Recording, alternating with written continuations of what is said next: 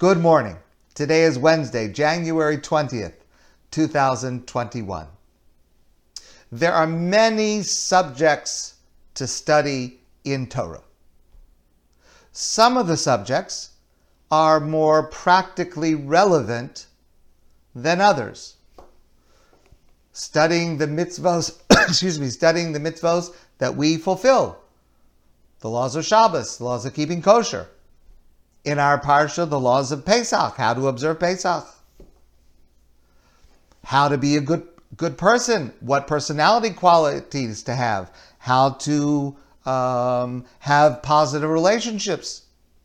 There are other subjects in the Torah that practically are not applicable to us. For example, if we live outside of Israel, those mitzvos that are dependent on being inside of Israel Right now, they're not practically applicable to us. Perhaps one day in the future they will be. As long as the Beis Hamikdash is not standing and in operation, all of the laws that apply to the Beis Hamikdash and the sacrifices and ritual purity do not practically apply to us.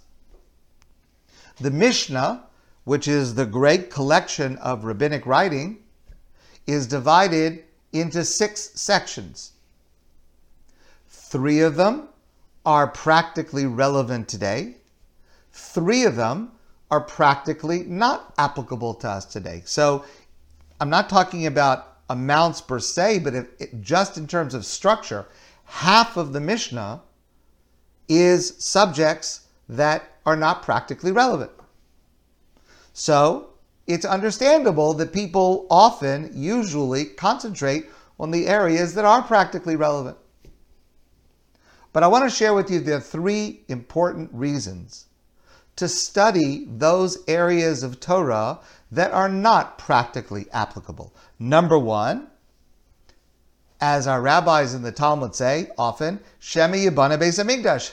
One day the temple will be rebuilt, hopefully very soon, speedily in our days. Now, on that day, we're going to need some Kohanim. We're going to need some Leviim. We're going to need some, some uh, officiating and some ceremonies. We got to know what to do. There's going to be a moment we have to step in and know what to do. So we need to study this material so that on the day that it is applicable, we're up to speed.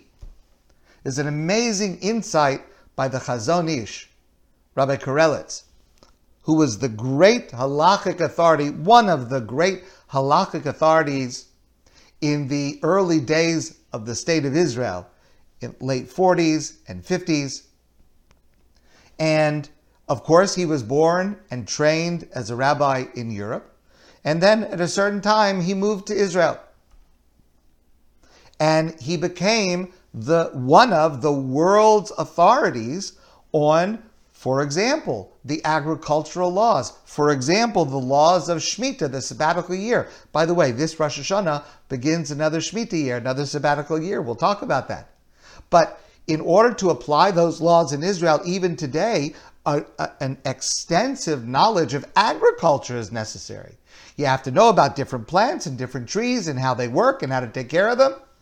I mean, you should be able to imagine a yeshiva bachar in Lithuania is probably doesn't probably does not have so much to do with you know what's considered proper weeding and fertilizing and you know it's it's so but the subjects are in the Talmud and he studied them and he is one example. When he came to Israel he was very quickly called upon to be able to put it to actual practical application. And he said he once wrote he said, When I was learning in yeshiva in Europe, never in my wildest dreams did I imagine I would actually have to apply this stuff in real life. I was learning it. Okay, so the, so the Chazon Ish learning it is not like me learning it. He learned it to the extent that he could actually put it into practice. But that is going to happen. That does happen. So that's number one. Number two, even those areas of Torah that are not practically applicable to me, they reflect God's will. The, the Torah is not only our uh, uh col- collection of mitzvos and instructions that are relevant to us. The Torah is God's communication with mankind. So the the the clearest way, the most direct way we have to understanding God, who is after all unknowable in God's essence, the clearest way we have to understand is by looking at what he has given to us, by looking at the Torah, by studying the Torah. And so therefore, even if I'm studying something that is not practically applicable to me, practically relevant to me, but it it is something that reflects what God wants, what God told me. And so, therefore, as part of knowing God, it is extremely important. The third reason is because, in fact, all Torah is interrelated. All Torah is given by one author, by God, and there is a conceptual consistency from one subject to another of all subjects. Our rabbis in the Talmud express it as follows. Divrei Torah, aniyim b'makom echad, va'ashirim b'makom acher. The words of Torah, any specific subject, are impoverished when we look at them in just one location, but they become enriched when we consider that subject in light of all the other subjects. In fact, our rabbis uh, riff on the term Talmud Bavli. So we understand Talmud Bavli means the Talmud, of the Gemara, Bavli from Bavel, because the Talmud Bavli, which is the main Talmud that we study, is mostly the deliberations of the scholars living in Bavel. Bavli means coming from Bavel. Our rabbis metaphorically understand Bavli from the word bilbul, which means mixed together, like Migdal Bavel, something that is mixed together, because the subjects in the Talmud are not distinct from each other. Within the tractate on Shabbos, there are laws of kosher, there are laws of sacrifices, there are laws of ritual purity, etc., etc., etc. Everything is mixed together because you can only understand one subject if you also understand every other subject. Now, that's quite demanding because what that means is you can never fully understand any single subject until you have learned the entire Torah. Which it's, you know, that takes some work. So to start uh, the first page of the first tractate of Talmud, assumes you've already been through the whole thing once and you know basically what it's talking about. Now let's talk about what time do we say Shema in the evening. That's the beginning of Brachos, the first tractate. But it's also rewarding because every subject that we study sheds light on every other subject. And every topic that we study even if it is not something that is practically relevant to us, contains lessons and concepts that are practically relevant in other areas. Everything is interrelated. So let me share with you an example, a famous example from our Parsha.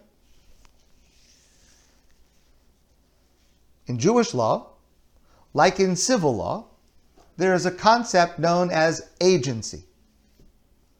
I can appoint an agent to act on my behalf. It's like in civil law, power of attorney.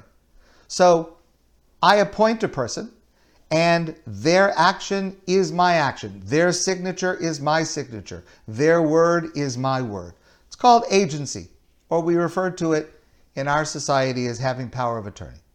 In the Talmud's phrase, the Talmud phrases it, Shlucho shel adam Kamoso. The agent of a person is like that person.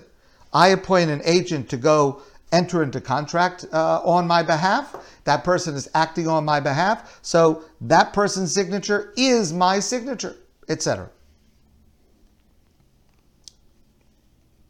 And that applies in many areas of law. What is the source of that concept in Jewish law? You may find it surprising. It's in our Parsha. So the Torah tells us that when the Jewish people were about to leave Egypt, on the afternoon before the Exodus, God had commanded them a couple of days before, they were to take an animal that was going to be the Karban Pesach, the Paschal offering.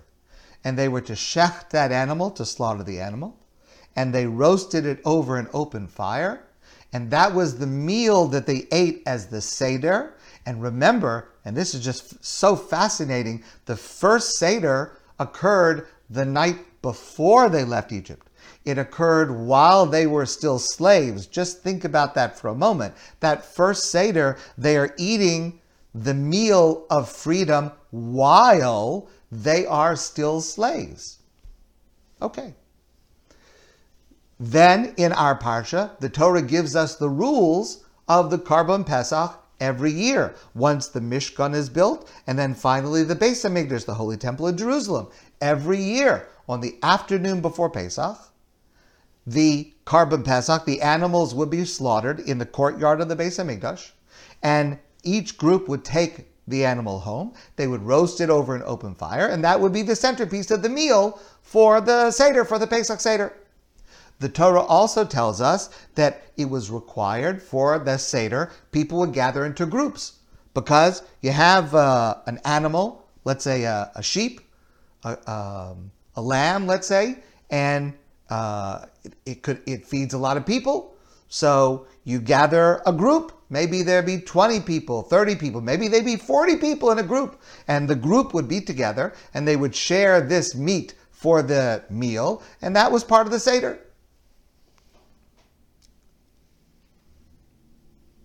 The Torah says in our parsha, "V'shachatu oso kol kahal adas Yisrael ben horabayim." The entire Jewish people would slaughter this animal in the afternoon before Pesach, the 14th of Nisan in the afternoon. They would slaughter the animal, they would bring it home, they would roast it. That night they would have it as part of the Seder. The Talmud teaches us that in fact what happened is every group would select one agent, one shliach, because it would be impossible for every single Jewish person to come to the Beis Hamikdash. As it was, they had to do it in three shifts. It would have been impossible for everybody to come. There would be no room. It would be no capacity for such a thing and it had to be done. The the shchita, the slaughtering, had to be done in the courtyard of the of the Beis Hamikdash. So every group of whatever it was, 20, 30, 40, would appoint one shliach. And that one shliach would go on behalf of the entire group with the animal, and he would oversee the shechting of the animal, and he would bring it back, and everyone would share it that night. But even though it's only one person acting as an agent on behalf of the group, the words of the Torah are, V'shachatu oso kol kahal adas Yisrael. Every single individual was required to do this. What you see from the Torah, says the Gemara, that when we appoint an agent, and an agent acts on my behalf, it is accredited as if every single individual did that action.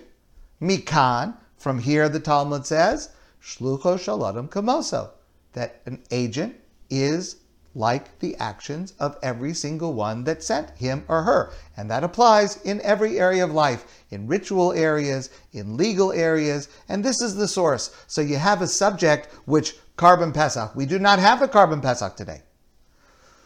It's not practically applicable to us. And yet studying the laws of Karban Pesach revealed to us a, a, legal concept that every single one of us uses in our daily lives, in business, in other areas. Um, for example, when we arrange to sell chametz before Pesach, so uh, we go to the rabbi. In our community, we go to Rabbi Alex. What are we going to Rabbi Alex for? Keep in mind, I've said this before. You're not selling your chametz to Rabbi Alex. Rabbi Alex does not want your chametz. He's trying to get rid of chametz before Pesach, just like you want to get rid of chametz before Pesach. You are appointing him as your agent, your shliach. he will represent you when we sell the chametz to the non-Jewish person. He is your agent. He is acting on your behalf. And the reason that's important is because it is not practical for every individual to sell it to a non-Jew for Pesach because the way that we do the sale is quite complicated, extremely complicated. So all of us are better off leaving it to an expert and therefore we appoint an agent to do it for us. That's one example. Another example, um, much less pleasant uh, subject to discuss, uh, a person can appoint an agent to deliver or receive a get, a bill of divorce. If a couple is divorcing, the, uh, the, this piece of paper that is called the get, this document, must be delivered from the hand of the man to the hand of the woman. Either one of them could appoint an agent to act on their behalf. Let's say the two are in different locations and can't come into one place. Or let's say, uh, just for uh, relationship reasons, it's not feasible for the two of them to be in one room at the same time. So either of them could appoint an agent, and the hand of the agent is like the hand of the one that appointed the agent. However, even though that is certainly true, that is the law, and it comes from this pasuk, whenever possible, it is preferable to do an action yourself. Our, our rabbis in the Talmud say, mitzvah bo yoser mibishlucho. It's still a better mitzvah to do it yourself. For example, it is also possible to get married through an agent. So the act of marriage requires the man giving an object of value, such as a ring, to the woman. Either one could appoint an agent to act on their behalf. The man could appoint an agent to give the ring. The woman could appoint an agent to receive the ring. And the hand of the agent would be like the hand of the one that appointed them. But I do not suggest under normal circumstances, appointing an agent for that purpose. That's just, it's just, it's better to do it yourself. That's an example where it's better to do it yourself. But what you do see from this whole subject is that the Torah forms a single, integrated, unified system reflecting the will of a single, integrated, unified God. And that's why it's so important that from our Parsha, from a subject that is not practically applicable, we can derive lessons that are applicable in our daily lives. And this is one of hundreds, perhaps thousands of examples. My friends, I wish you all a great day, and I look forward to seeing all of you soon in person.